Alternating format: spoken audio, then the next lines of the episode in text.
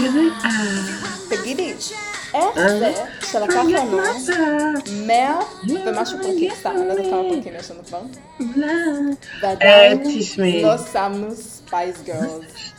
אין לי איך זה מושג? כי כאילו הם, ההארדקור של ה nineties. חמש בנות, כאילו, באמת. מדהימות, איזו מוזיקה כיפית הם עשו. אני חושבת שוויבה פוראבר הוא עד היום אחד השירים. אוי. אין לי אין לי מה להגיד. אני יכולה לשיר את זה ולעשות את כל ההרמוניה ואת הליווי קולות, וכן, אני יודעת. זה, תשמעי, שלום. שלום, שלום, שלום, אני עשיתי את זה הפעם, זכרתי שלום. יופי, שלום. שלום, זה רק לקח 100 טוב. פרקים. אני לא יודעת כמה פרקים, 60 אולי? אין לי שמץ של מושג כמה פרקים ברוכים. הבאים לפודקאסט רוטרדם בת ים. אני ויק. מה? למה? זה היה כזה, ברוכים הבאים, ל- רציתי להוסיף לזה נופח. אני עדיין, אני מתה על השם הזה, רוטרדם בת ים. לגמרי, מה זה זאת כאילו, אומרת? צריך לעשות זה לזה הכי- trademark. כאילו זה גאוני, זה ממש. אה, אני ויק, אני ברוטרדם. אה, אנחנו חווים גל חום של יומיים, מה שנקרא. בקטנה, מ-19 מעלות ל-29-31, ואז בחזרה ל-22, כדי שככה הראש שלך ירגיש כאילו שמו אותו במכונת כביסה, ועכשיו זה מסתובב על הסיבוב המהיר, מהיר, מהיר. אני אה, רותקה, אנחנו חווים סגר מחודש, אני לא יודעת מה עדיף, את יודעת, כאילו, כן. אה, ראש הממשלה שלנו אה, עזב את הארץ והשאיר אותנו בסגר, שזה קצת מרגיש כמו הורים שיצאו וזה, אבל את לא חושבת שזה. גאוני? כאילו, אוקיי, אז זה קדימה. גאוני, הלוואי והוא יישאר שם. אה, בקיצור, זה נראה ככה, זה נראה כאילו רילוקיישן, לא הלוואי. המדינה מה קרה? ארצות הברית, קונגרדוליישונס. זכיתם. בבקשה, הבאתם לנו אותו כשהוא היה קטן, קבלו אותו in uh, limited edition כשהוא גדול. בקיצור, אה, כן, אני עובדת עם אה, בתי ספר ועם אה, מוזיאונים. זה לא מצחיק, אבל מהרגע שהתחלנו להקליט העונה השנייה, כל פעם אנחנו אומרים את אותו הדבר, הם סגורים. שלהגיד עובדת איתם is a very very loosely term. בתיאוריה, בתיאוריה. רוצה, את מאוד רוצה לעבוד איתם ביום אחד. אני פשוט עובדת איתם מרחוק, זה כל העניין. אנחנו כאילו, הכל רק רעיונות שרצים מרחוק ומפגשים שנעשים בזום. אבל רצית להביא אותם למאה ה-21, זאת... זאת והנה, בבקשה. ה-21. mission accomplished. I can retire now. Thank you, good night.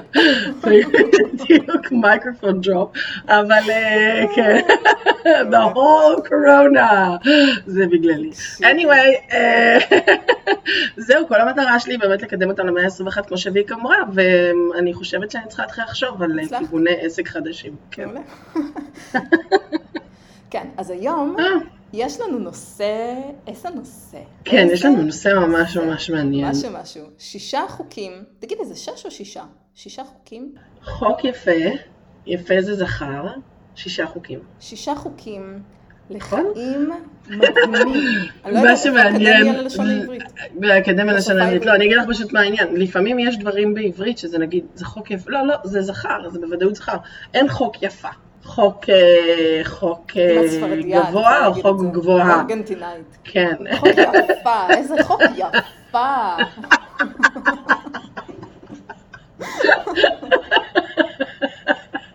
אנחנו רואים. בסדרה קורעת מצחוק, בשלוש דקות לפני שאני נרדמת, יש את הסדרה הזאת נקרא משהו לסקו, אני לא זוכרת איך קוראים לו, אבל זה באפל TV, זה גאוני, זה אחד הבחורים מסאטרדי נייט לייב, שעשה סדרה, הוא מאמן כדורגל אמריקאי, והוא עובר לבריטניה לאמן קבוצת כדורגל. שזה גאוני, כאילו תקשיבי, וואו. זה פשוט גאוני. זה ממש on brand בשבילך, זה ממש כדורגל on brand בשבילי, באנגליה. כי אני מתה, וכאילו האמ- האמריקאיות שלו הוא מהדרום, וזה כל כך כל כך כל כך חמוד, זה כל כך חביב. ואיך שהוא מגיע לשם, ואיך שכל הדבר הזה חי. עכשיו, למה, למה לעזאזל אמרתי את זה? באיזה קונטקסט זה היה עכשיו?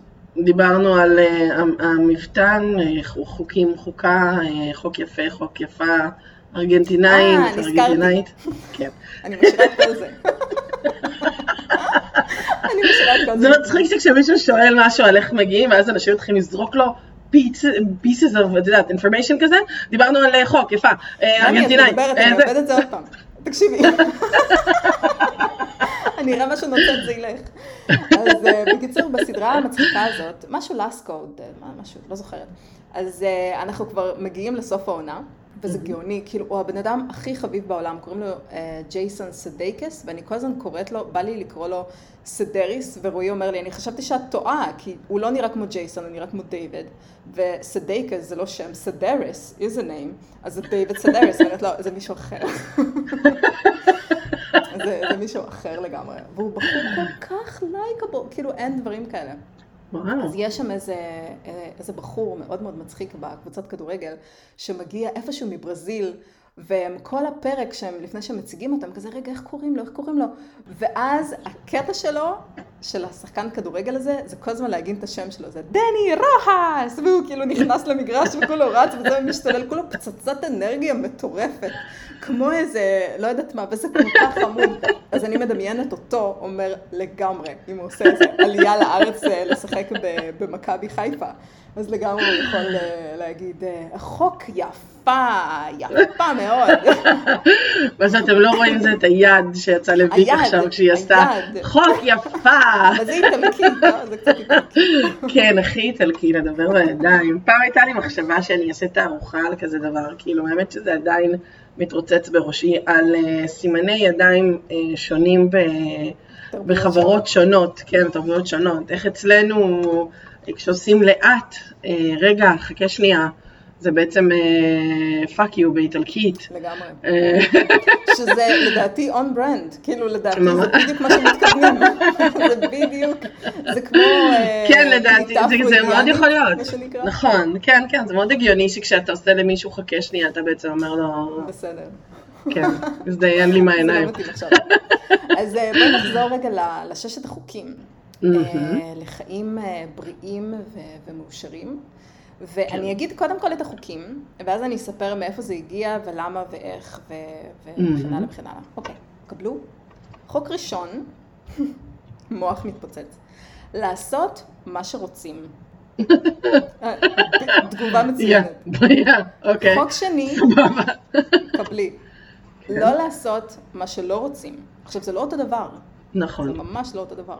נכון. חוק שלישי, להגיד מיד כשמשהו לא מתאים, ולהגיד את זה רק פעם אחת. Mm. לא לנדנד ולא זה, פשוט להגיד, אה, ממי, לא מתאים לי ככה וככה. פעם אחת. Mm-hmm.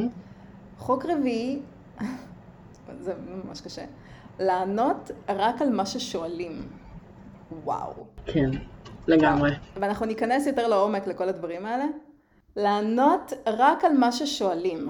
וואי וואי. Mm-hmm. חוק חמישי, לא לענות על מה שלא שואלים, שזה בגדר של מדע בדיוני, כן? לא לענות על מה שלא שואלים, אוקיי? וחוק שישי ואחרון, כשמבררים אה, מערכת יחסים בין בני זוג, חברים, לא משנה מה, מדברים אך ורק על עצמי. כאילו, כשאני מבררת מערכת יחסים עם מישהו, אני לא אומרת אתה ואת וטה טה טה טה טה, זה גם סוג של מדע בדיוני. להגיד רק אני מרגישה ואני זה וכן הלאה. אז אלה שישה חוקים. לפי פסיכולוג מאוד מאוד מעניין, שקוראים לו מיכאל לבקובסקי. הבחור הזה, אני חושבת, קראתי שבפורבס מגזין, הוא עשה בשנה שעברה מעל מיליון וחצי יורו.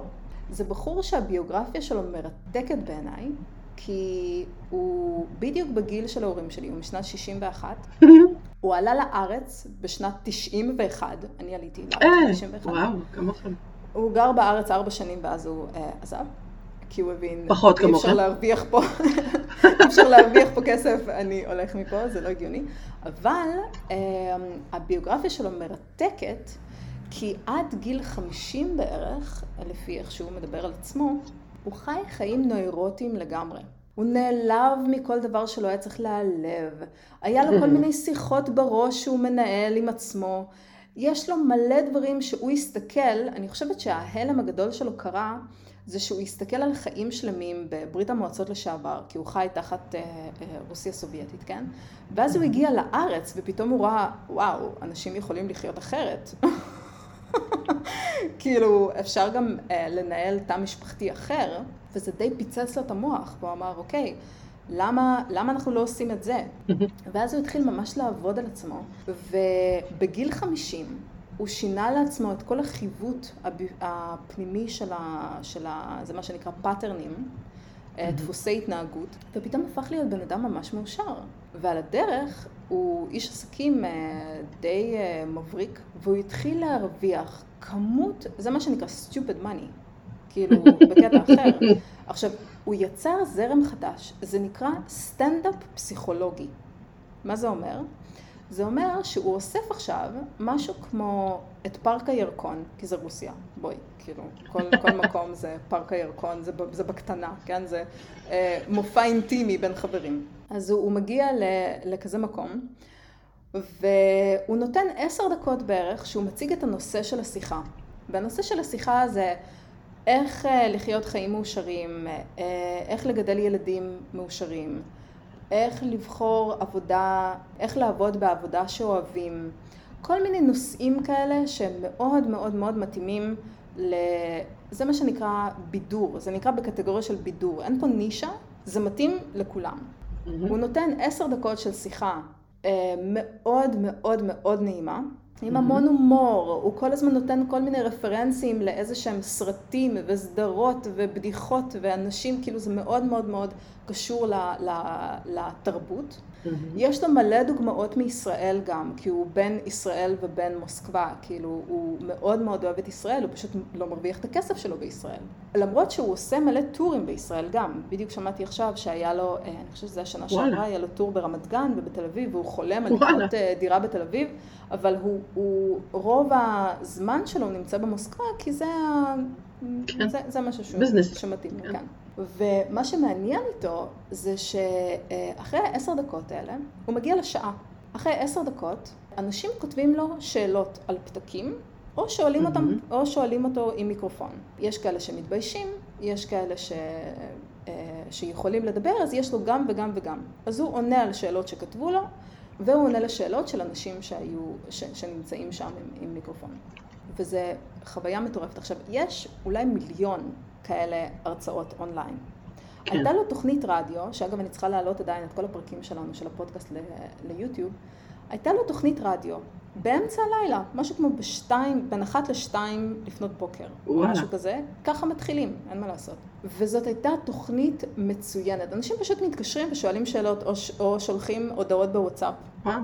ושואלים המון המון המון שאלות, כאילו, נתקעתי ככה, מה עושים עם זה, אני עוברת ככה, יש לי הרבה עלבונות אה, כלפי הורים וטה טה טה, והחיים לא הסתדרו, וכאילו, הוא ממש לוקח את הזיידגייסט, כן. והוא מבין אותו מאוד מאוד מאוד לעומק, הוא מבין את, את, את אה, רוח התקופה והמקום שבו הוא חי, הוא יכול להשוות את זה למקומות אחרים בעולם ולהגיד, well, זה לא חייב להיות ככה, כאילו יש הרבה אלטרנטיבות לדבר הזה, והוא מאוד חד.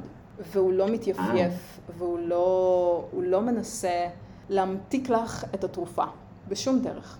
ויש אנשים שאוהבים אותו, ויש אנשים שלא אוהבים אותו. בגלל שיש בסביבות 180 מיליון רוסים, אה, הוא מצא לעצמו את הנישה. מה גם שמאוד אוהבים אותו אה, רוסים שעזבו את רוסיה. וחיים איפשהו, בגרמניה, בארצות הברית, ב... כי הם קיבלו צורה אחרת של אה, להביט איך אפשר לחיות על החיים, או מאשר אלה שנשארו ברוסיה פשוט, וזה, לגמרי, אבל, קצת יותר את העולם. אבל השנים הקריטיות של החיים שלהם, וההורים שלהם והמשפחה שלהם, נתנו להם את כל הדברים האלה, את כל המחשבות וכל האמונות טפלות האלה, את יודעת, אני בדיוק חשבתי על זה, אה, כי הוא מזכיר אותם כל הזמן, וזה כל כך הזוי, כמו... אם יש ילד שצוחק ממש, או מישהו שצוחק ממש, אז אומרים, אל תצחק כל כך, כי זה אומר שאתה עכשיו בערב תבכה, או מחר תבכה, או משהו כזה. זה לא רק רוסי. זה לא רק, ברור, אני יודעת שזה לא רק רוסי. זה יהודי. אבל זה דפוק יש את זה. לכולם, לגמרי דפוק. אם את זוכה בלוטו, את הולכת לאבד מישהו יקר או משהו יקר, כאילו את לא, אסור לך להיות מאושרת. כי העולם חייב לחיות באיזונים. כי, בדיוק. עכשיו, מי המציא את האיזונים האלה? לא משנה, איזה פחד. כאילו, איזה איזונים חי... כאילו קשוחים, את יודעת, קשוחים, זה כזה... גם כן. תשמעי, כן. אם בן אדם ככה, זה בן אדם ככה, ואת כאילו מתחילה להמציא לעצמך שטויות, וכאילו, כל העולם... אני עד היום רואה את אימא שלי נלחצת, אבל כאילו ברמות של אה, משהו שאי אפשר לשלוט בו.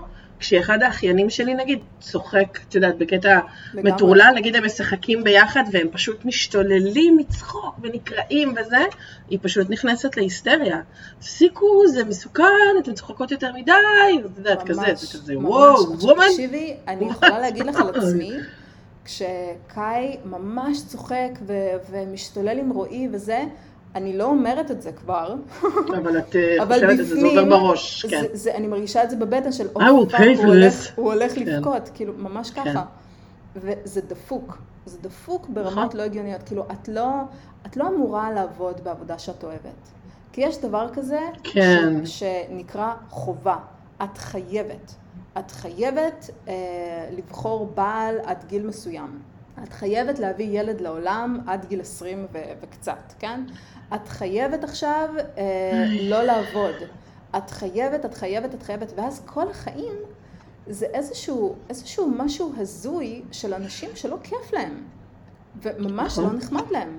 ואת נכון. לא יודעת איך להתמודד עם זה. ואז כל האנשים האלה מגיעים להרצאות של אה, מיכאל לבקובסקי, והבן אדם הזה העיף אותי. כאילו, הוא כתב ספר שהשם שלו מאוד מגניב, כי יש ג'נדר uh, בשפה הרוסית. לאישה mm-hmm. ולגבר זה, זה פעלים שונים, אבל הוא בחר כן. להשתמש בפעלים משותפים. רוצה או רוצה ואהיה. אז אני becoming כאן. Uh, okay. אני רוצה ואני אהיה. אהיה.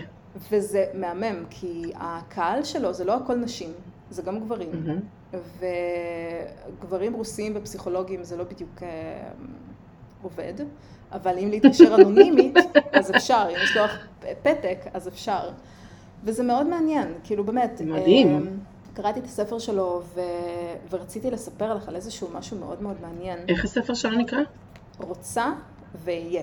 אה, זה ה... זה, אוקיי, זה השם כן. של הספר. כן, זה שתי פעלים שמתאימים גם ללשון זכר וגם ללשון נקבה. מה שתמיד שואלים אותו, הוא מגיע, הוא עושה הרבה אה, ראיונות בטלוויזיה, וזורקים עליו אבנים על, ה... על החוקים האלה. כאילו, מה זאת אומרת אני אמורה לעשות רק מה שאני רוצה. תגיד, אני נראית לך אגואיסטית? אני הולכת לעשות את כל מה שאני רוצה על חשבון מישהו אחר? כן, זה חינוך אה, ממש ממש שגוי, זה כאילו של, לא מנומס. של אומה וכן, שלמה. כן, כן. וזה מרתק, אז כאילו שואלים אותו, אז, אז עם, מה, עם איזה חוק יש את הכי הרבה בעיות? אז הוא אומר, עם החוק הראשון. כי הם יוצאים מנקודת הנחה, אנחנו יוצאים מנקודת הנחה, ש... זה באופן אוטומטי אומר לפגוע במישהו. בדיוק, וזה גם אגואיזם, זה רק ברור. אני בשביל עצמי. והוא מסביר שאגואיסט לא אוהב את עצמו. הוא עסוק בעצמו יתר על המידה. והוא כל כך עסוק בעצמו, שהוא לא יכול לראות אנשים אחרים. הוא לא יכול לקבל אנשים אחרים. ובן אדם שאוהב את עצמו, בן אדם ששם את עצמו קודם כל, הוא גם פתוח לראות אנשים אחרים, והוא שם את עצמו לפני אנשים אחרים ורוצה לעזור להם. וזה משהו שהוא באמת אה, אה, מהפכני בפשטות שלו. אבל גם את יודעת, כאילו, יש עוד איזה קטע שהם אומרים, שהם מיד מקשרים רצונות למשהו שהוא לא בריא. אם אתה תיתן לי כל מה שאני רוצה לעשות, אני הולכת לעשות נכון. לעצמי נזק, כי מה שאני רוצה זה לאכול טאפו צ'יפס כל היום, אה, לראות binge watch של, לא יודעת מה, blank, איזושהי סדרה על repeat, אה, רק לטחון אה, אה, דברים, לא יודעת מה בדיוק, ו, ולא לצאת מהבית. או לצאת, או לא יודעת, או לעשות סמים כל היום, או לעשות איזשהו משהו. והוא כל הזמן אומר שכאילו לבן אדם שהפסיכולוגיה שלו כאילו היא אה, בריאה, את רוצה לאכול שוקולד? תאכלי שוקולד. את רוצה עכשיו uh, to binge watch משהו? binge watch it. בשלב מסוים, אני מבטיח לך, זה יימאס לך. כאילו, נכון. בגלל שאנחנו לא מרשים לעצמנו דברים, זה נהיה משהו מאוד מאוד מאוד גדול. זה פשוט הופך להיות איזה משהו שאנחנו חוסכים מעצמנו כל כך, שכשהוא מגיע, אנחנו באמת מאבדים את זה. זאת אומרת, כשאת, למשל, לא יודעת מה, קחי לדוגמה גראס, בסדר? כשאת כל כך מונעת מאומה שלמה לעשות גראס, את יוצרת איזה מין כאילו מרוץ אחריו, התייחסות אליו באיזה מין כאילו, את יודעת, משהו שהוא גדול, זה כמו ילדים ואלכוהול. Mm. יש לזה איזה משהו כזה של אסור, ואני רוצה, ו- ומונעים ממני, ואני מבקש לעשות אותו וזה וזה, ואתה פשוט הופך להיות איזה משהו שלא בהכרח שולט בזה, או מתנהג לזה בזה. קחי את הולנד למשל, אין לכם איזה אובססיה עם העניין של לעשן גראס. אצל אהוד, זה שם, הכל בסדר, כאילו, אני רוצה, אני קופץ, אני לוקח.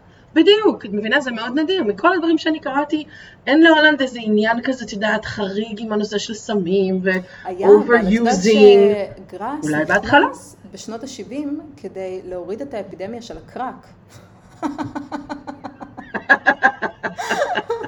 כן, אבל תשמעי, אנשים הולכים לנסות דברים בין אם את מרשה להם ובין אם את לא מרשה. בדיוק. השאלה היא איך הם יקבלו את העניין הזה של ה... לנסות את הדברים. אם אתה מודע לעובדה שמותר לך, אתה מנסה את הדברים ממקום הרבה יותר שכלי. אתה מתמודד עם זה אחרת, לוקח את זה על עצמך אחרת. אבל אם אתה יודע שאסור לך כל הזמן, כל ההתמודדות, כל הלקחת, כל הזה, הוא כל הזמן גם באיזה מין גרידינס um, כזה, מהיעדר גבולות כזה, ואז באמת אתה גם עלול לפגוע באנשים באמת. לגמרי. כשאתה עושה את מה שאתה רוצה במרכאות. נשמע לי מדהים. אני חושבת שזה מאוד מעניין שהוא מדבר על הדבר הזה, על המנטליות הרוסית, שכאילו אם תיתן לי כל מה שאני רוצה, אני אשתה וודקה כל היום, ואני לא אעשה כלום, ואני לא אלך לעבודה, ואני לא אלך לזה. אז הוא אומר, אבל זה מראה על איזושהי בעיה אחרת. אני נכון. הולך לעבודה כי אני רוצה ללכת לעבודה, לא כי אני חייב ללכת לעבודה. כי העבודה שאני הולך אליה זה עבודה שאני בחרתי, והלכתי מהעבודה שלא התאימה לי. נכון. וזה משהו שהוא מאוד מאוד uh, uh, מעניין. ואז מגיע קונטקסט, מגיע, בקונטקסט הזה מגיעה השאלה, אבל מה אם אני לא יודעת מה אני רוצה? Mm. וזה משהו שאני חוויתי בצורה של הלם. כשרועי היה שואל אותי, אבל רגע, אבל מה את רוצה לעשות? מה זאת אומרת מה אני רוצה לעשות? צריך לעשות ככה וככה וככה וככה וככה. אמר לי, לא, לא, מה, מה את רוצה? תיקחי זמן ותביני מה את רוצה לעשות. ואני הרגשתי כזאת אשמה, והרגשתי כאילו, מה פתאום? אני על המסלול.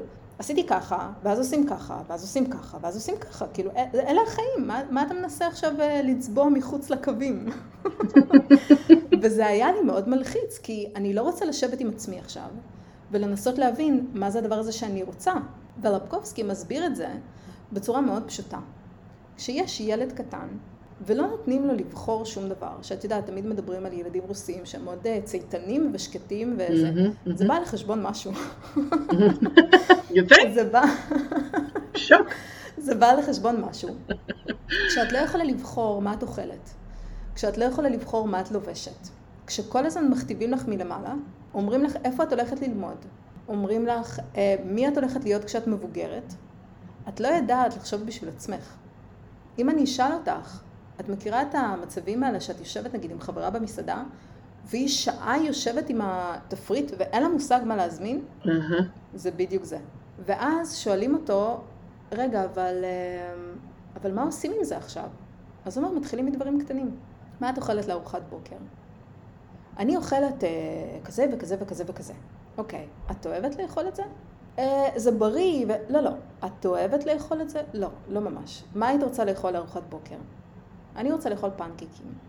אז תתחילי מזה שמחר תעשי לארוחת בוקר פנקקים. תתחילי כל דבר שאת עושה, תחשבי לפני זה. את עושה את זה על אוטומט, כי רוב הפעולות שלנו הן על אוטומט. כן. מה את רוצה לעשות? וכל ה, אמ, התיאוריה שלו בנויה על זה, שיש לנו איזה שהם רצונות שהם מאוד לא אימפולסיביים, אבל זה משהו שאנחנו יודעים על עצמנו. כי את אוהבת את הריח הזה או שאת לא אוהבת. את אוהבת את הטעם הזה או שאת לא אוהבת. הבן אדם הזה נראה לך מושך או שהוא לא נראה לך מושך. את לא יכולה לשלוט על זה, את לא יכולה להכניס למוח שלך את הדברים האלה. את פשוט אוהבת או שאת לא אוהבת, את רוצה או שאת לא רוצה. ואז לתמונה נכנס הרציו, שאנחנו כל כך מעודדים, שהכל כאילו ברציו. לא צריך להישלט על הרגשות, להיות uh, נשלטות על ידי רגש, אלא אם את עכשיו מרוויחה כזאת וכזאת כמות של כסף, ואת בעבודה שאת שונאת, זה לא משנה, כי את חיה בשביל סופי שבוע, את חיה בשביל שלוש פעמים לצאת לחופשה בחו"ל, את חיה בשביל בערב ללכת לשתות uh, חצי בקבוק של יין, ובינג' וואץ' לא משנה מה. כאילו זה הרציו. ומה שהוא טוען זה שכשאנחנו אה, מדכאים את הרצון הזה שיש לנו, אנחנו עושים כן. נזק, כי הרצון נשאר שם. ואם את לא מתייחסת לרצון, אז את פשוט, את לא פותרת שום דבר, את יוצרת בעיה אחרת. את יוצרת בעיה של סוג של פיצויים, כן? אם אני חייבת לעשות משהו שאני לא רוצה לעשות, אני אפצה את עצמי בזה שאני אה, אעשה דברים שאני לא אמורה לעשות כביכול.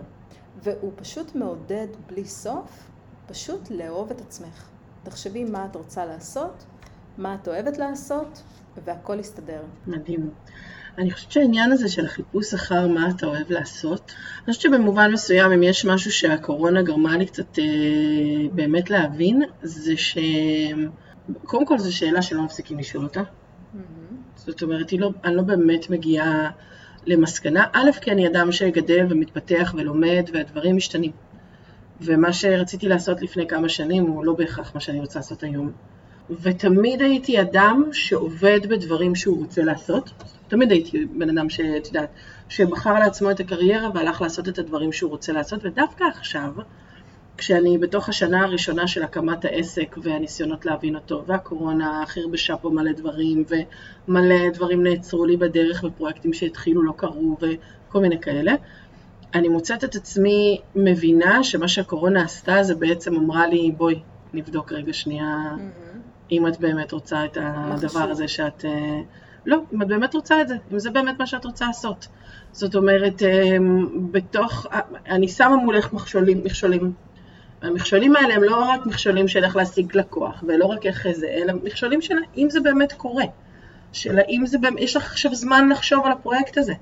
הוא לא, את לא לוקחת פרויקט ומיד מתחילה לעבוד עליו. יש פרויקט, מדברים עליו, ואז את תתחילי לעבוד עליו איפשהו in the near future, כי הקורונה מונעת ממך לנסוע, להגיע וזה, היא כאילו נותנת לך עכשיו פסק זמן לחשוב על הפרויקט שאת עומדת לעשות.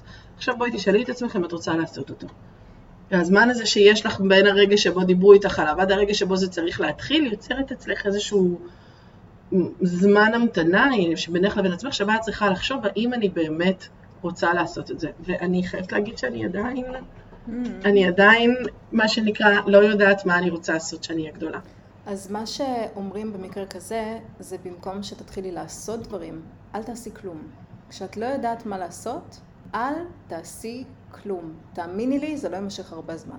כי כשאת נותנת לעצמך את החופש לעשות איזשהו משהו, הדברים האלה הם פשוט, הם מחפשים אותך. כאילו זה, כן. זה, מאוד, זה מאוד מעניין. יש לו קטע כזה על דברים שאני, שכל הזמן תוקפים אותו, את לפקובסקי, על הקטע הזה, לא לעשות מה שאני לא רוצה, אבל אני לא רוצה ללכת לעבודה. הוא אומר, אז תקחי יום חופש.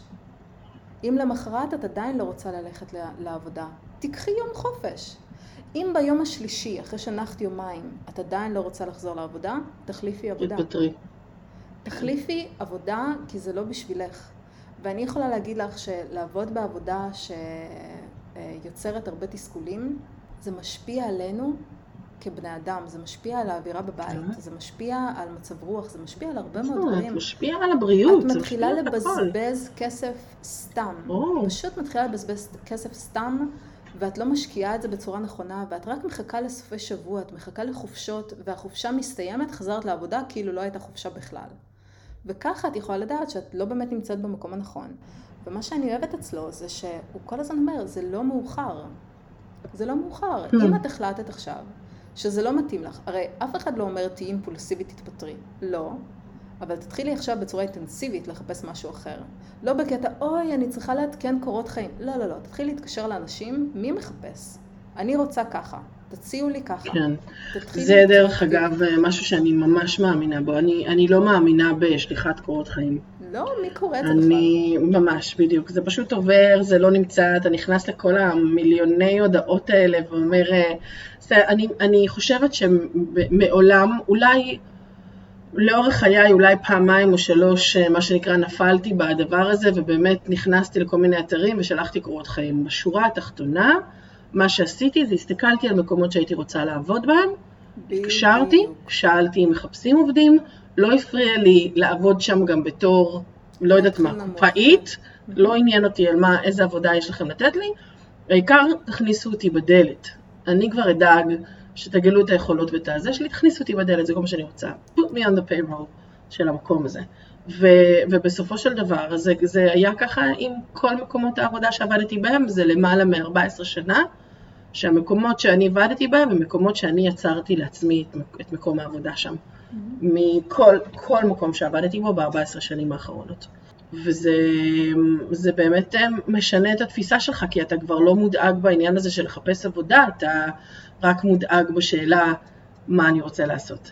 בדיוק, ואת יודעת, זה גם עוצר את כל המונוטוניות הזאת, שאנחנו פשוט עושים דברים על אוטומט. נכון. כאילו, את קמה בבוקר, את תמיד נכון. אוכלת ארוחת בוקר הזאת, את תמיד עושה את הדבר הזה, את תמיד עושה איזשהו משהו, ותגידי, את רוצה לעשות מודעות, את זה? מודעות, מודעות. במיוחד בשנתיים האחרונות, אני עובדת על זה יותר ויותר, אבל אני ממש, לפני שאני עושה איזשהו משהו, mm-hmm. אני חושבת ממש לעומק. אני רוצה לעשות את זה? או שאני לא רוצה לעשות את זה? להגיד לך שאני מצליחה 100% מהזמן? לא. אני מצליחה אולי 60% מהזמן, כי הרבה... וואו, זה מהמם אבל. התחלנו ממשהו כמו 10%, כשלא הייתי עושה שום דבר בשביל עצמי, כן? כאילו, זה נראה כאילו עשיתי את זה בשביל עצמי, אבל זה לא, זה לא בדיוק. זה לא, זה לא ש... ושוב אנחנו חוזרים, תראי איזה קטעים, איך כאילו האינסטינקט שלך מרים את ראשו. שלא ואבוי, עשיתי את זה בשבילך. זה לא בשבילי, חס וחלילה אם היית עושה את זה בשבילך. זה מצוין, זה נפלא, כי, כי ממך יוצאת כל ההשפעה לכל הסובבים אותך. זאת אומרת, ברגע שאת שמה את עצמך במרכז, ואת מתרכזת באמת בעצמך. באופן אוטומטי משתנה היחס שלך לבן הזוג שלך, משתנה היחס שלך לבן שלך, משתנה היחס שלך לחברים שלך, למשפחה שלך, כי את נמצאת במקום טוב. כי את נמצאת במקום טוב, ואז את גם מסוגלת להכיל הרבה יותר, גם מסוגלת לתת הרבה יותר, גם מסוגלת פשוט להסתכל ו- ולהבין את הצעדים שבעזרתם את גדלה יותר ויותר, מצליחה יותר ויותר, עושה יותר ויותר. אני חושבת שהדברים האלה הם מאוד מאוד הגיוניים. אני גם חושבת שאני מסכימה איתו במאה אחוז שאין לזה גיל ואפשר באמת להתחיל עם זה בכל גיל, אבל אני גם חושבת שזה הדבר הכי קשה לעשות, שהכי קשה לעשות.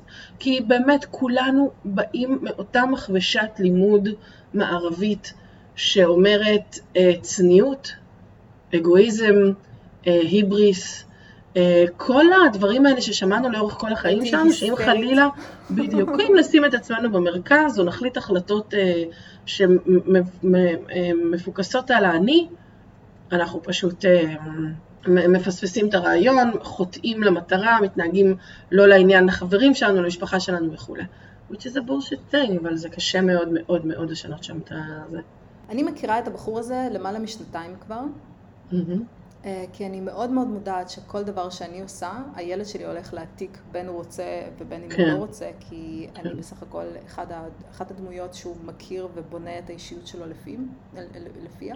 וגיליתי את הבחור הזה לפני שנתיים בערך, אולי קצת יותר, הכרתי את החוקים האלה, ניסיתי ליישם אותם, נכשלתי בצורה פנומנלית. כאילו, באמת, כל אחד מהחוקים האלה נכשלתי בצורה פנומנלית אחרת. נגיד, להגיד מיד משהו שמפריע, זאת בעיה וואו. מאוד גדולה. כי ממש. לנוירוטים יש קטע כזה, שאת את מנהלת את השיחה הזאת בראש שלך, שוב ושוב ושוב ושוב. ואם את הולכת עכשיו להגיד, היי hey, ויק, לא, לא מתאים לי שאת אומרת ככה, אין, אין את הנרטיב הזה, אמרת. כאילו זהו, אמרת, הדבר הזה נכון. נפתר, ואני אומרת, אוי, ממי, סליחה, לא, לא התכוונתי. אה, אין קונפליקט. ואז מה נעשה? לא, זה מאוד, אה, זה, זה, אני חושבת שזה זה מדהים, כי כל החוקים האלה בעצם יוצאים מהחוק הראשון. הם ממש כאילו נשענים על החוק הראשון. כשאני אגיד למישהו משהו שלא מתאים ואומר לו את זה פעם אחת, זה כל כך קשור ללעשות את מה שרוצים ולעשות את מה שלא רוצים, לא לעשות את מה שלא רוצים. והעניין הזה של לבוא ולהגיד משהו שהוא לא מתאים לי, יש לו בדיוק את אותם, את אותם התגובות שיש לעצמך מול זה הראשון. כן. א', איך את מעיזה, בדיוק. ב', מה יקרה אם תגידי? ג', שוב, הגאווה וההיבריס והטטטם והצורך בצניעות ולא לא לא. וכל הדבר הזה, ומי את חושבת שאת, ו-do it and just be quiet, וזה העולם, וצריך suck it up, וכל הדבר הזה, זה הכל בדיוק אותו הדבר, אותם התגובות, אותם ההתנהגויות של חוק מספר 1 וחוק מספר 2, בדיוק אותו הדבר. וזה ממש מעניין, באמת. כל הזמן שואלים אותו, אז איך מגדלים ילדים מאושרים? מה, מה עושים? כי את יודעת, יש את הקטע הזה לאימא רוסייה, שכאילו, אה, נגיד, אני לא יודעת, יש שתי מקרים. יש אחד שסיימת בית ספר עם מדליית זהב, כן? אה, אבא שלי סיים בית ספר עם מדליית זהב. אימא שלי סיימה בית ספר עם מדליית כסף, זה אומר שהיה לה רק אה, איזה ארבע אחד מתוך כל השאר חמש. אז בקיצור, יש את ההורים המצליחים שרוצים שהילדים שלהם יצליחו עוד יותר, ואז מדכאים אותם לגמרי וכאילו פשוט עושים להם בולדוזר על כל האישיות שלהם. Because good art only be created in a gulag. כן, ממש ככה. רק שם אפשר לצייר good art. ואת יודעת שכאילו הצד השני של, של אותו המטבע זה הורים שלא למדו, שלא הצליחו, ועכשיו רוצים לעבור את כל החוויה הזאת דרך הילדים שלהם. ושמים מכבש הרבה יותר חזק על הילדים שלהם. זה, זה, זה מזעזע. עכשיו, הילד לא מבין מה רוצים ממנו, למה כאילו מציקים לו. ואז אישה שאין לה ביטחון עצמי, אין לה אהבה עצמית, אומרת, אבל הבת שלי שאני מגדלת אותה, למה אין לה ביטחון עצמי? כי mm-hmm. לך אין. וזה מה שהוא נכון. אומר כל הזמן. אם אתם רוצים לגדל ילדים מאושרים, תהיו מאושרים. זה הכל. אם את רוצה נכון. שהילדה שלך או הילד שלך יאהב את עצמו, יכבד את עצמו ולא יהיה מושפע מאנשים אחרים, תראי לו איך עושים את זה. תאהבי את עצמך. תכבדי את עצמך. זה, זה אותו, זה, אני זוכרת שקראתי פעם איזה אמ, מאמר של מישהי שמתעסקת בדימוי גוף. Mm. היא אמ, תזונאית, והיא מדברת על, אמ, על תזונה נכונה, על אכילה בריאה, על אה, כושר, על, על הגוף. והיא מדברת על, היא מאוד מאוד מהפכנית במחשבתה, היא אומרת שיש אנשים שיש להם גוף ש, שצריך להחזיק משקל קצת יותר גדול, זה בסדר, זה חלק מהמבנה גוף, יש אנשים שטיפה יותר גבוה, זה כבר מתחיל להשפיע על האיברים הפנימיים, על הגוף שלהם, על העצמות שלהם, צריכים לשמור על משקל נמוך יותר, זה משתנה וצריך לבחון כל, כל מקרה לגופו. ואז היא מדברת על, שואלים כאילו, אחת האימהות שאלה אותה באמת איך אני מלמדת את הילדה שלי להסתכל על דימוי גוף אה, שלה כמו שצריך. ואז היא אמרה לה, את פשוט צריכה להסתכל על הגוף שלך כמו שצריך. אם הילדה שלך תתפוס אותך, עומדת מול המראה ואומרת, אוי, אני לא יכולה לסבול את הגוף שלי, אוי, תראי כמה עליתי, אוי, אני... אם הילדה שלך כל היום תשמע אותך מתעסקת במה את אוכלת ובמה את זה וכמה את שוקלת, היא תלמד לחקות את ההתנהגות הזאת, היא תגיב בדיוק באותה צורה. את רוצה שזה ישתנה? פשוט אל תדברי ככה. לפחות לא לידה. אבל זה מאוד קשה. תשתדלי לא לדבר ככה נקודה, אבל כאילו, כן. את אומרת, כן. אוקיי, אני עם עצמי לא הצלחתי, אז אני הולכת עכשיו לשים את כל הצרות שלי על, אה, על הילדים. כאילו, אני לא הצלחתי לעשות איזה משהו, אז עכשיו הילד שלי הולך לחיות את החיים שלי. אה, אבל הדבר הזה, את יודעת, הוא, הוא, הוא משחר הימים. ברור. אני חושבת שזה הסיבה שאתה מביא ילדים בכלל לעולם. אה, live vicariously through them. את יודעת, unless... כן. יש סיבות אחרות, אבל רוב הסיבות שאדם הופך להיות הורה זה כי הוא רוצה המשכיות של עצמו, הוא רוצה, רוצה להשאיר dent in this universe, in his image, מישהו שיזכור ויהיה שותף לחיים שלו ולסיפור חיים שלו, שיזכור אותו. אמ, את יודעת, זה, זה, זה, הדבר, זה הדבר הזה. ואז אתה, אתה רואה את הדבר הקטן הזה שיצא ממך, שהרבה מאוד פעמים ממש דומה לך גם פיזית, או דומה לבן הזוג שלך פיזית, ואתה עזבי נקשר ואוהב ומעריץ, אתה רוצה את כל מה שיש לך ולמדת פשוט לדחוף. והוא לא מבין, תעזוב אותי, מה אתה רוצה? וכן, enough, כאילו המוח, את יודעת, וזה קשה, זה מאוד מאוד קשוח. זה גם מגיע ממקום של חרדה, את מבינה? זה לא מגיע ממקום...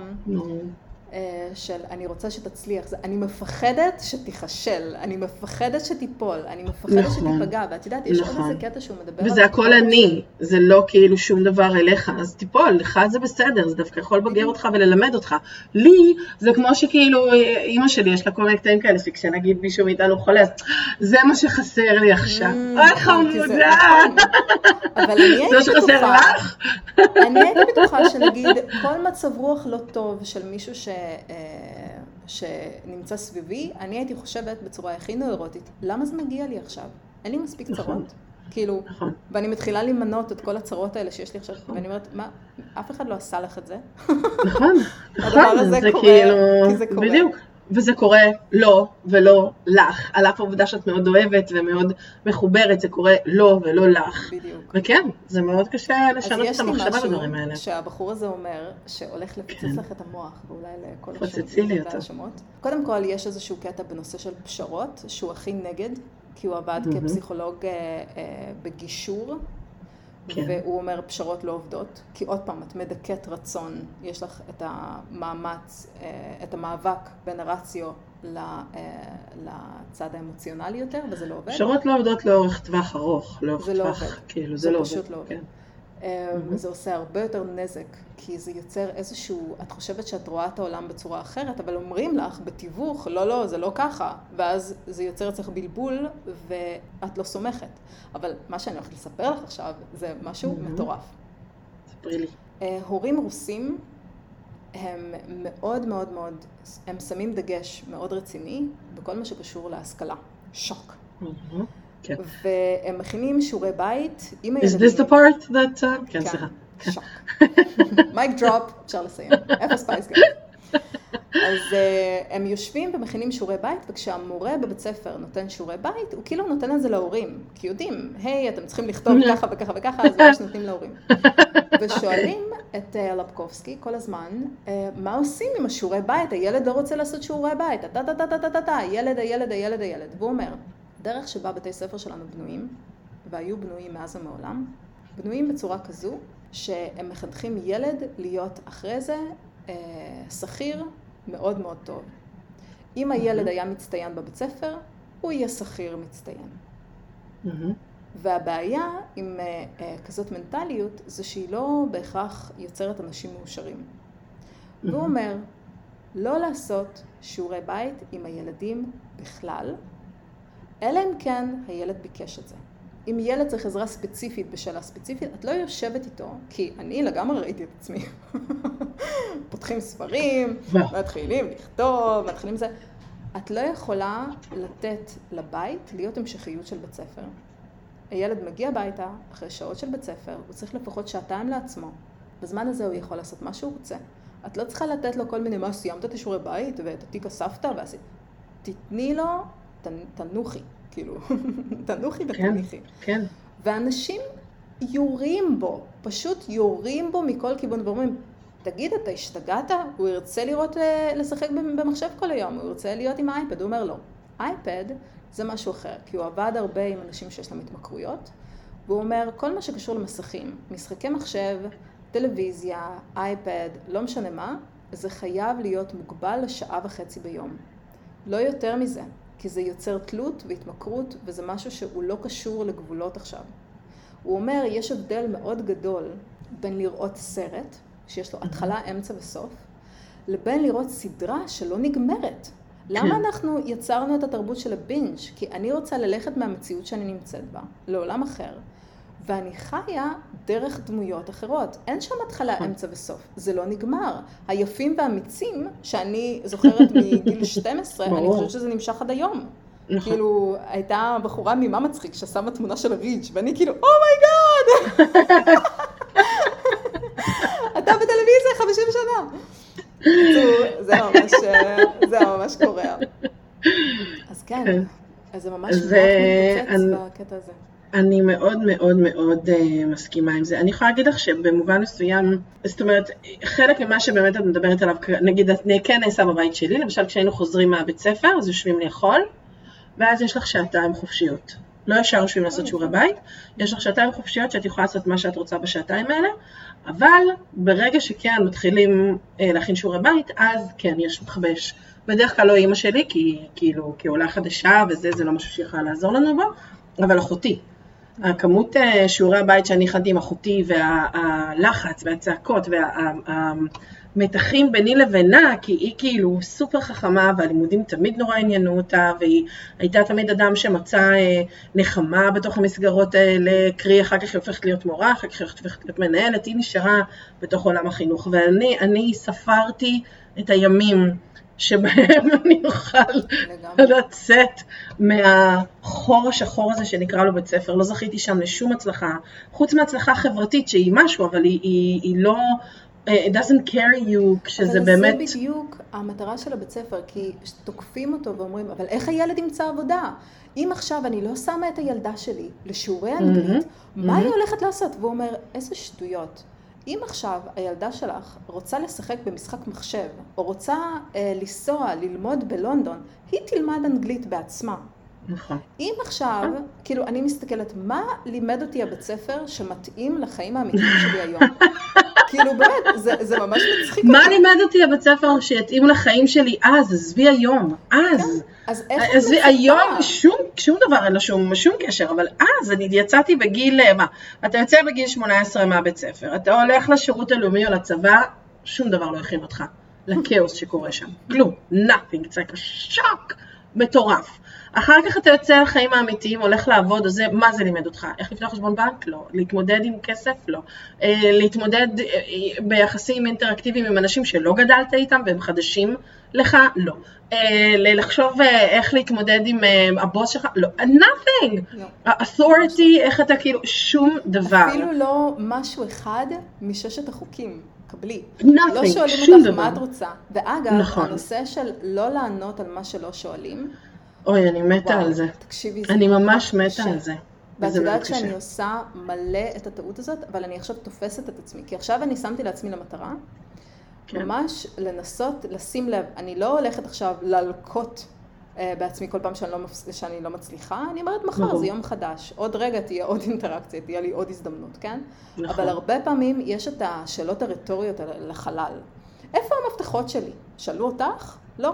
לא שאלו אותך. כן. אוף, למה זה מגיע לי? שאלו אותך משהו? שתקי. ואז אומרים לו, לא, אבל אז, מה קורה? אבל אז, מה אני, מה אני אמורה לסתום את הפה כל הזמן? לא, תדברי על מה שאת רוצה, פשוט לא נכון. בקונטקסט הזה, כי לא שאלו אותך משהו. גם כמה פעמים נכון. קורה לנו, שאת מספרת למישהו משהו, ולי זה קורה המון, ואני אה, חוטאת בזה המון, את בסך הכל משתפת משהו עם מישהו. את לא רוצה לשמוע עצות, את לא רוצה לשמוע כן. מה הוא חושב. את פשוט רוצה לשתף משהו שקרה.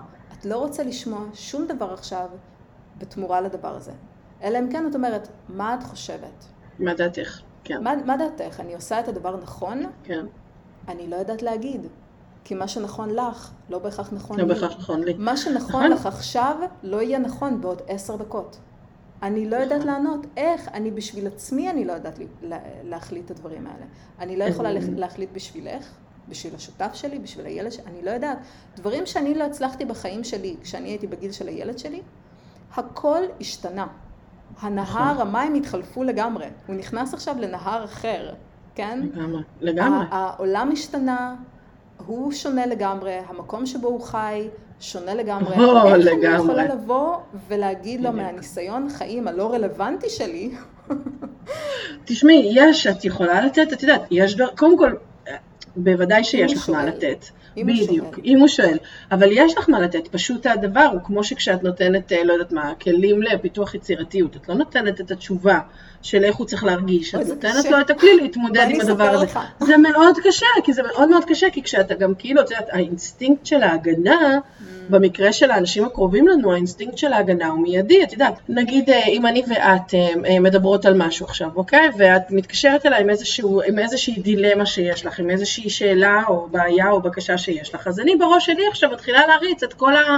אה, לא, והיא צריכה לעשות ככה, ואנחנו צריכים איזה, וזה באמת תהליך דווקא עם הקרובים לנו ביותר. נכון, לסתום את הפה. בדיוק, כי לא בהכרח, שאלו אותך עכשיו. אני מאוד אוהבת אני איתך. זהו, כן, בדיוק, זה בדיוק, בדיוק, זה ממש ככה. העניין הזה של הלענות רק על מה ששואלים, וואו. אני כל כך אוהבת את החוק הזה. הוא, הוא, אני גרועה בו. ממש אבל, בשניהם. תגידי מישהו אחד.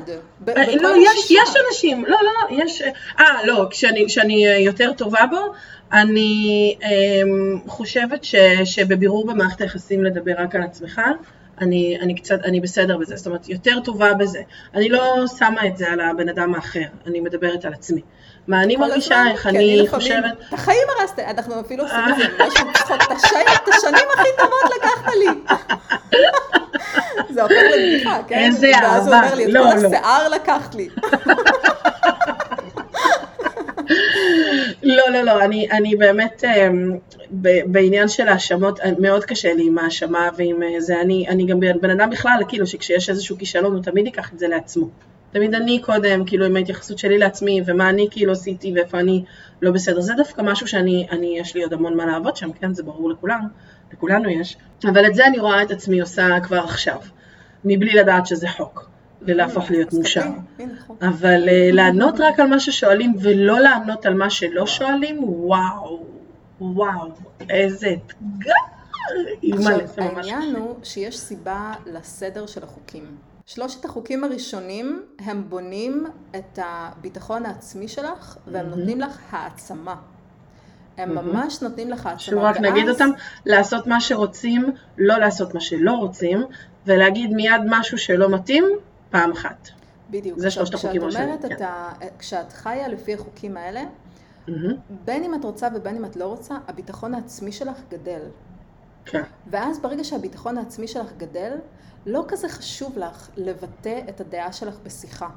נכון. לא כזה חשוב לך עכשיו לשתף, אני חייבת לספר, תקשיבו, אני חייבת לגמרי, לספר, לא ישמעו אותי, לא יראו אותי, ואז מה יהיה? וואו, איזה חכם זה, וואו. אני אומרת. זה, אני חושבת, זה כל כך חכם, כי אני גם חושבת שאני ואת מרגישות את זה, ב, לפחות בשנתיים האחרונות. אני יושבת במקומות מסוימים, ב, בתוך שיחות או בתוך אה, דיונים או בתוך זה. עכשיו, לא מזמן, הייתה ישיבה בעירייה, שבה התנהלה, התנהל דיון שלם סביב אה, הנושא של האונס באילת והתגובה של, אה, של העירייה מסביב לזה. מה בת ים צריכה לעשות כדי להגיב לזה? ומצאתי את עצמי יושבת בתוך ישיבה של שעה עם אנשים מאוד מעניינים ומאוד חכמים. פשוט לא עניין אותי להגיד את דעתי, לא עניין אותי עכשיו לחלוק את מה שאני חושבת, או let it be. בוא נשמע רגע, נקבל את כל הידע שיש פה, נבין את זה. קחי אותי עכשיו אחורה, עשור, עשור, קחי אותי עשור, I'm all over that shit, אני כאילו, בשלשול מילולי עכשיו של שעות, בלי שום כאילו, זה, זה מדהים, אבל זה באמת בנייה של העצמי. ממש, והרבה פעמים את שומעת את עצמך מדברת, כאילו מבחוץ, ואת אומרת, למה את כן. מדברת? שתקי. את יודעת? מה הולך? אני אספר לך משהו. כן.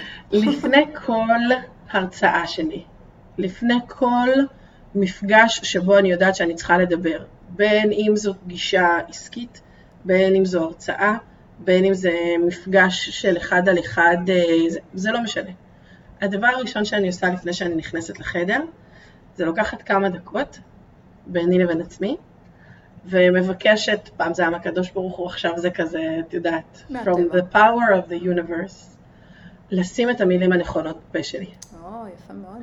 אני ממש אומרת את זה, אני כאילו אומרת לעצמי, אוקיי, בוא נעצור רגע, בבקשה, שים את המילים הנכונות בפה שלי, שמה שיצא מהפה שלי יהיה נכון וראוי, תרכזי במה שהולך לבוא עכשיו, ותדברי רק כשיש לך משהו נכון וטוב, ושחשבת עליו לומר.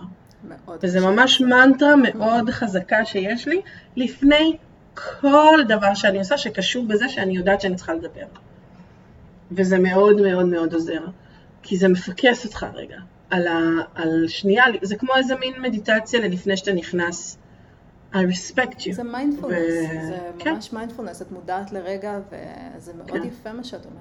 Thank you. אז יש עוד איזשהו נושא מאוד מעניין בקטע של לפקובסקי, כי עכשיו מתחילים לראיין אותו בקטע של כסף. כי אממ. מיליון וחצי יורו בשנה, כן. לעשות משהו שאתה אוהב, זה משהו שלא קיים בכלל. כשאבא חלם שאני אהיה פסיכולוגית... אמ, Which by the way... כן, אני פשוט משתמשת בפסיכולוגיה ל marketing, לשיווק. Yeah, you completely um, can do it, כן. אבל זה בדיוק okay. מה שמאוד מעניין בדבר הזה. זה ש... אה, כשלמדנו באוניברסיטה, היו לך שתי מסלולים. את היית יכולה ללכת לפסיכולוגיה ארגונית אה, או פסיכולוגיה קלינית, לא היה יותר מדי אפשרויות. היום בעולם שלנו יש מיליון אפשרויות, ובטוח שפסיכולוג, לא משנה באיזה צורה, לא היה מרוויח מיליון וחצי אה, יורו, כן? זה, זה פשוט כן. לא, זה לא, זה לא סכומים הגיוניים. והתחילו לשאול אותו, איך אתה מרוויח כזה סכום של כסף? כאילו, איך, לא, אנחנו לא מבינים, כאילו... כל האנשים עובדים במפעלים, במשמרות לילה במדים, ועושים דברים שהם שונאים, וחיים חמש מש... דורות באותה משפחה, באותו, סליחה, חמש דורות באותו בית, ואתה, כאילו, מה, מה העניין פה? והוא מדבר על זה שאנחנו יכולים להשיג משהו רק כשאנחנו devaluing it, כאילו אין לו ערך. הוא לא, המטרה שלו לא הייתה להרוויח כסף. המטרה שלו הייתה, תקשיבו, אני 50 שנה חייתי כבן אדם נוירוטי לגמרי, עם עלבונות מאוד גדולים להורים למה עשו לי ככה ולמה עשו לי ככה. עלבונות גדולים על אה, אישה שהוא היה נשוי לה שהוא לא אהב אותה, ועל אה, אה, עלייה לארץ שהוא עשה שלא הצליחה לו. והוא חי חיים נוירוטיים לגמרי, הוא עבד כמטפל לזוגות, והוא ראה שזה לא עובד. הוא עבד בגישור וראה טראומות של ילדים כשהורים מתגרשים ושונאים אחד את השני. הסתכל על כל העולם הזה, שאת פסיכולוגיה זה לא בדיוק אה, אה, מקום שמח, כן? כן. ואז בשלב מסוים הוא החליט לשנות את החיים שלו. והוא חיפש וחיפש וחיפש וחיפש. את יודעת שיש איזושהי, אה, איזשהו פתגם מאוד מפורסם, מ, אני חושבת מהעולם הקלאסי, שאומר, מה הדבר הקשה ביותר לבן אדם לעשות? Mm-hmm. זה לדעת את עצמו, כן? להכיר את עצמו. ומה הדבר הכי קל? לתת עצה. להכיר את האחר? לא, אה, לתת עצה. זה הכי קל. אוקיי. כאילו זה הכי קל, וזה אומר לך כאילו, אוקיי, את לא יודעת, את לא מכירה את עצמך, אבל את נותנת את עצה למישהו אחר, זה הזוי לגמרי. Mm-hmm. עכשיו, הוא לקח את כל החוכמות האלה, ואת כל הדברים האלה, שהוא בן אדם מאוד מלומד ו- ורציני, ופשוט אמר, אני הולך עכשיו להפיץ את התורה הזאת שלו. והיופי בתורה הזאת שלו, זה שהיא אשכרה על רגל אחת. כאילו, באמת, אין פה, אין פה יותר מדי. זה מאוד מאוד מאוד ברור, וזה מאוד קשה. והוא אומר, ברגע שאתם עושים את הדבר הזה, אתם הולכים לאבד שתי דברים. כבר על ההתחלה הוא אומר את זה. כשחיים איך שרוצים, מאבדים שני דברים. מאבדים אחד, אנשים, שלא רצית כן. שיהיו בחיים שלך בכל מקרה, אבל היית כן. נחמד מדי אה, כדי להגיד. ודבר שני, אתם הולכים לאבד כסף. ואז צריך למצוא אותו מחדש. והוא ממש חי לפי הדבר הזה, ויש לו דוגמאות מאוד אה, פומביות בדיוק לדבר הזה. עכשיו, הוא מדבר ברוסית, אני מניחה, יש לזה תרגומים כן, וכאלה? לא, את מבינה, אין לזה תרגומים. איזה באסה. ואני התחלתי לחשוב אה, מה אפשר לעשות, כי יש משהו, תשמעי, mm, היופי בעולם שלנו... לקחת פרויקט ולתרגם את זה לעברית. היופי בעולם שלנו, לדעתי, זה, את יודעת, כשאני אעשה את הפאסיב אינקאם ויהיה לי מלא זמן על הידיים, yes, you will. זה מה שאני אעשה. זה בדיוק מה שאני הולכת לעשות. כי תשמעי, את יודעת, היופי בעולם שלנו היום, זה שכמובן יש לך מלא שרלטנים, כן? שכאילו כן. אומרים לך, תעשי ככה ותעשי ככה, ובניגוד לגנדי שאמר אה, לילד הקטן הזה, היי, לפני שבוע אני בעצמי עדיין אכלתי סוכר, כן. אז איך יכלתי להגיד לך לא לאכול סוכר, רוב האנשים הם פשוט מדברים, והם לא עושים את מה שהם אומרים. וזאת ממש, זה נקרא counterpreneur, זה entrepreneur, יזם שלא עשה כלום, כן. ורק מדבר על יזמות, שזאת בעיה ממש גדולה. אז בניגוד לאנשים כאלה, יש מלא אנשים שכן באים לספר איזשהו סיפור מאוד מאוד מאוד ספציפי. והסיפור המאוד ספציפי שלו מדבר אליי אישית. כי עלינו לארץ באותו זמן, אמנם בגילאים שונים, אבל הגיל שלו זה בדיוק הגיל של ההורים שלי, הבדיחות נכון. שלו, הרפרנסים שלו, הספרים, זה הכל מתאים, זה הכל מתאים. הוא גם מדבר הרבה על ישראל ועד כמה שישראל היא מאוד שונה. Mm-hmm. הקאלט של הילדים, שברוסיה הם תמיד אומרים, האישה עם הילדים, הגבר לא עושה כלום, והוא אומר, אני מספיק פעמים ראיתי בארץ אבא עם שלושה ילדים תלויים עליו, האמא יושבת עם חברה בבית קפה, והאבא מחליף להם בגדים, נותן להם לאכול, מקלח אותם, עושה הכל, אצלי בבית, כאילו רואים, מקלח את קיים, מאכיל, אם אני עכשיו משאירה mm-hmm. אותו, אותם לבד לשבוע ימים, וואלה לא יקרה כלום. אולי הם יאכלו יותר ממתקים, אולי אה, השעות שנה יתגמשו קצת, אולי, אה, לא יודעת, אה, הם יצאו לשטח, כאילו יצאו ליער ויבלו שם יותר זמן בטבע, אבל אין לי שום דאגה, הוא לגמרי יכול לעשות את זה. לעומת זאת, אם את משאירה עכשיו עם אבא רוסי, וזאת הכללה מאוד גדולה, אני מדברת בסך הכל על, על אחוז מסוים, כן, שהוא לצערי הרוב, הם לא יודעים מה לעשות איתו. הם פשוט לא יודעים מה לעשות איתו, הם לא יודעים כן. להחליף לו חיתול, הם לא יודעים מה הוא אוכל, הם לא יודעים מה לעשות איתו, איך שמים אותו נכון. בעגלה, מה מלבישים אותו, איפה הבגדים שלו בכלל. וזה גם הרבה גם... פעמים בגלל האנשים שפשוט, לא, אני, אני ברור. אקח את זה. אתה תלך תרוויח כסף ואני אקח את זה. ברור. לא, זה גם, זה לא בהכרח אה, אה, אה, אתה תלך תרוויח כסף, אלא הרבה מאוד פעמים, אני חושבת שגם אנחנו חוטאים את זה בלי קשר, אולי לא בעניין של הגידול של הילד, אבל בדברים אחרים. היעדר הכוח שלנו להסביר לפעמים, אתה פשוט אומר, עזוב, I'll do it. רק להסביר לך עכשיו איך תעשה את זה, ואתה צריך לעשות את זה בדיוק איך שאני אוהבת. Delegate. has to be my way, because there's a way to do those things. אז כאילו עכשיו אני גם אסביר לך את זה, גם צריך לעשות את זה בדרך שלי, גם זה יפתח בינינו ריב, עזוב, אני משחררת אותך, אני אעשה את זה, לא צריך. לא, לא, אתה לא יודע, לא, לא, לא ככה עושים את זה, לא, לא, לא, אני זה אעשה את ממש זה. סירוס. זה. ממש. בדיוק, זה ממש ככה. במקום ללמד, אתה פשוט משחרר אותו מהעול. את גם לא צריכה וזה. משהו שהמון נשים עושות, אה, כן, זה לא משנה, את יודעת, פשוט אה, לא יודעת מה. פעם ראשונה, פעם ראשונה של? ללמד אותו, אה, פעם ראשונה של להחליף חיתול, מבינה? סתם, את יודעת, פעם ראשונה של קקי גב. פיפי עשו עליי, אלוהים ישמור. אם היית יודעת, בנים זה מאוד מעניין. בנים זה דבר מעניין, כן, בנים זה דבר מעניין. בדיוק כתבתי לאחיין שלי מזל טוב ליום הולדת, וכתבתי לו 19? שכדודה, 19, כן, הוא גדול ממש, ובצבא, וטוב, יש מעליו עוד 20 ויש מעליו עוד 21, הם ענקיים. כבר, ממש, הם ענקיים. וכתבתי לו מזל טוב ליום הולדת, וכתבתי לו שכדודה שלו, אחרי שנים של להחליף לו חיתולים בזה שהוא עשה עליי פיפי והגיע אליי ובכה עליי, וניסיתי להרדים אותו וניסיתי להרגיע אותו ולרוץ אחריו בכל מיני מקומות, וכמות הדברים שהוא שבר והרס לי, ואת יודעת, כאילו באמת, בלי סוף אה, זה, I'm entitled to some shaming online Mm. of me telling you, I love you.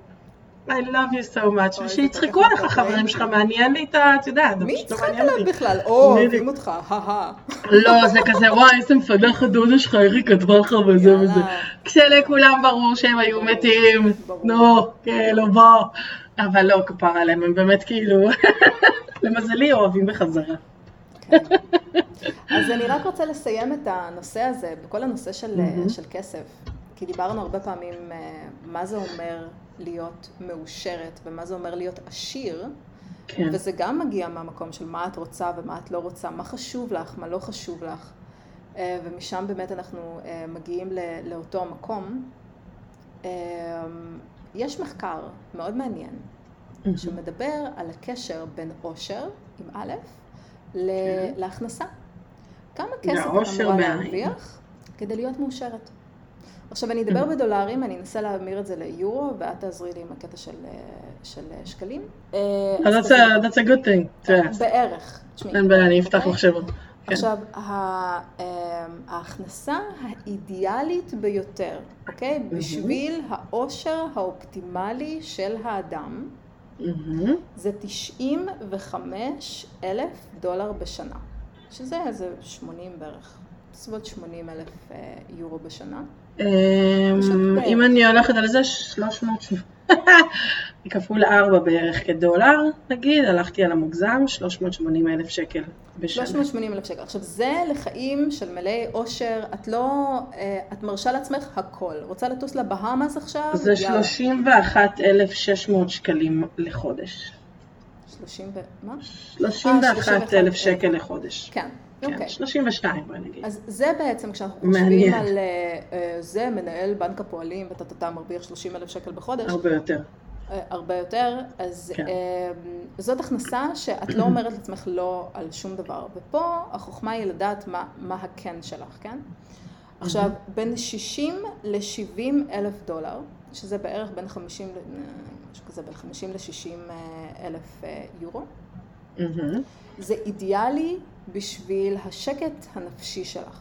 את לא עושה כל וואלה. מה שאת רוצה, אבל את חיה חיים בריאים. התזונה שלך נכונה, החיים שלך הם מאוד מאוד נכונים. עכשיו, אני מכירה... 240 אלף שקל זה הסכום בערך. אה, עכשיו, זה סכום שאני אישית מכירה. 20 אלף שקל בחודש, כן. ואני יכולה להגיד כן. לך שכן, זה חיים בריאים לכל דבר.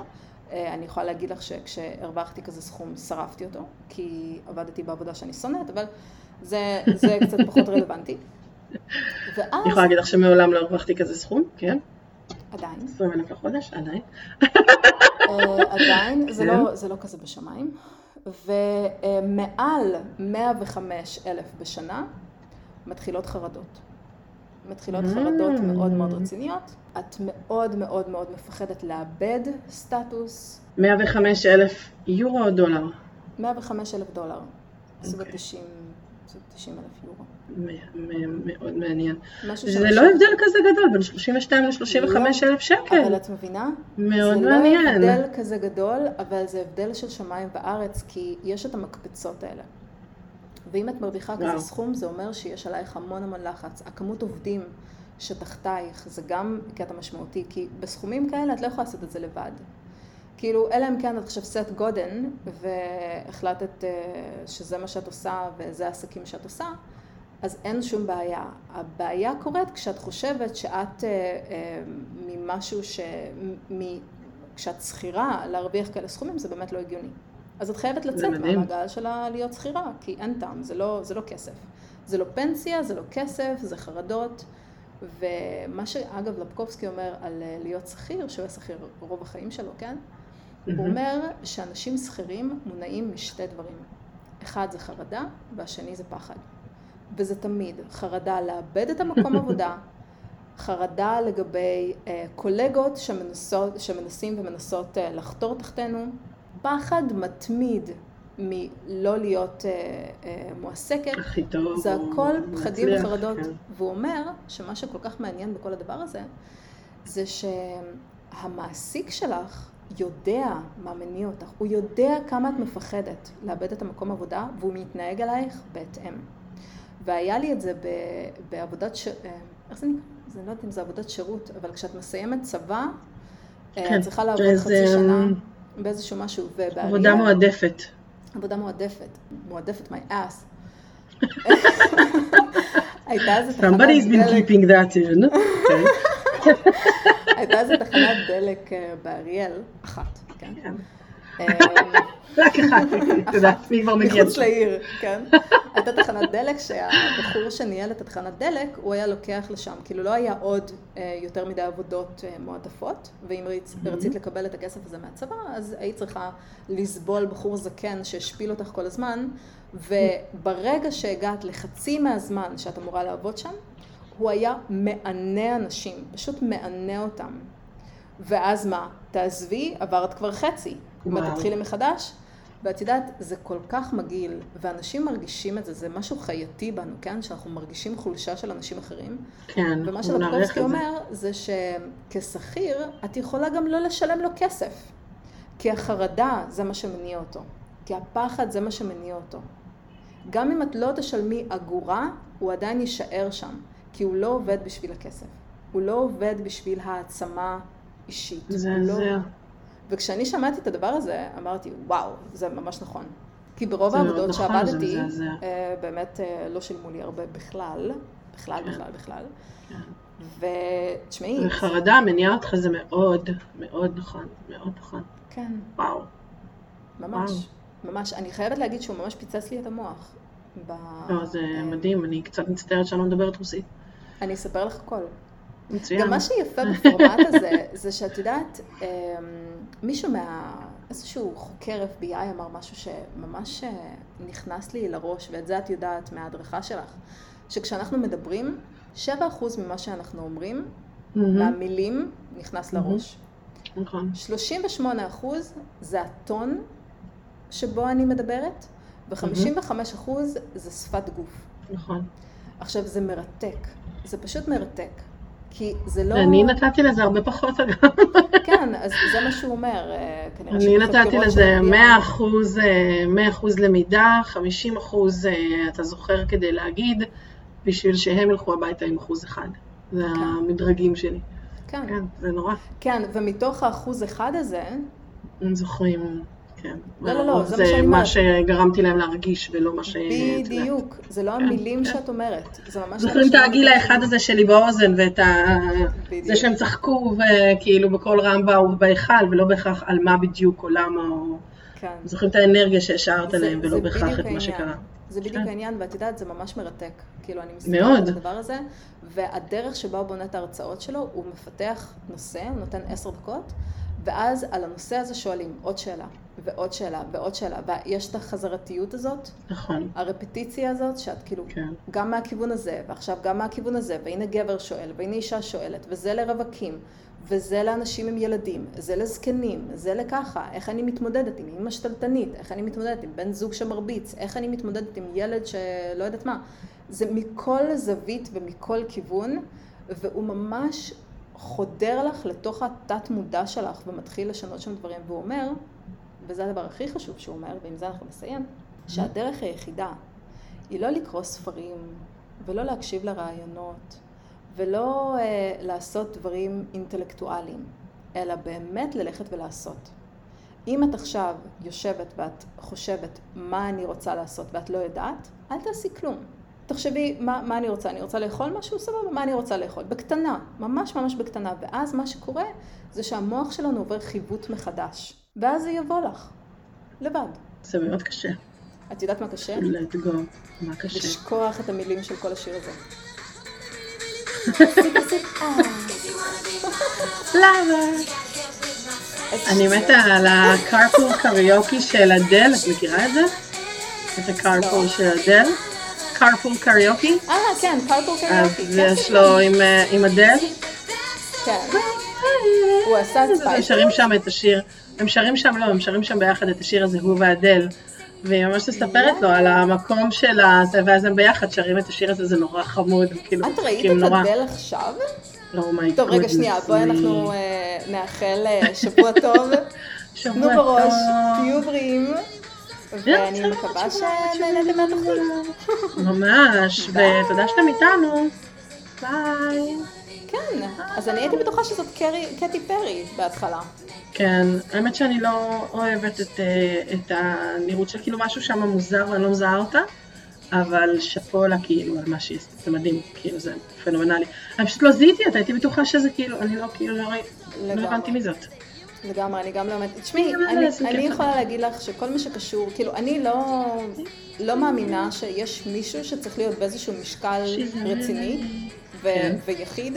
אני למשל לא יכולה להיות יותר מלאה, כי כואב לי הגב וכואב לי הברכיים. כן, אבל יש אנשים. שלא יכולים להיות יותר רזים, כי אין להם כוח יותר. עכשיו, בדיוק. לעשות איזשהו אידיאל של מידה אפס, נשמע לי קצת מגוחך. אם את עושה את זה מטעמים בריאותיים, סבבה.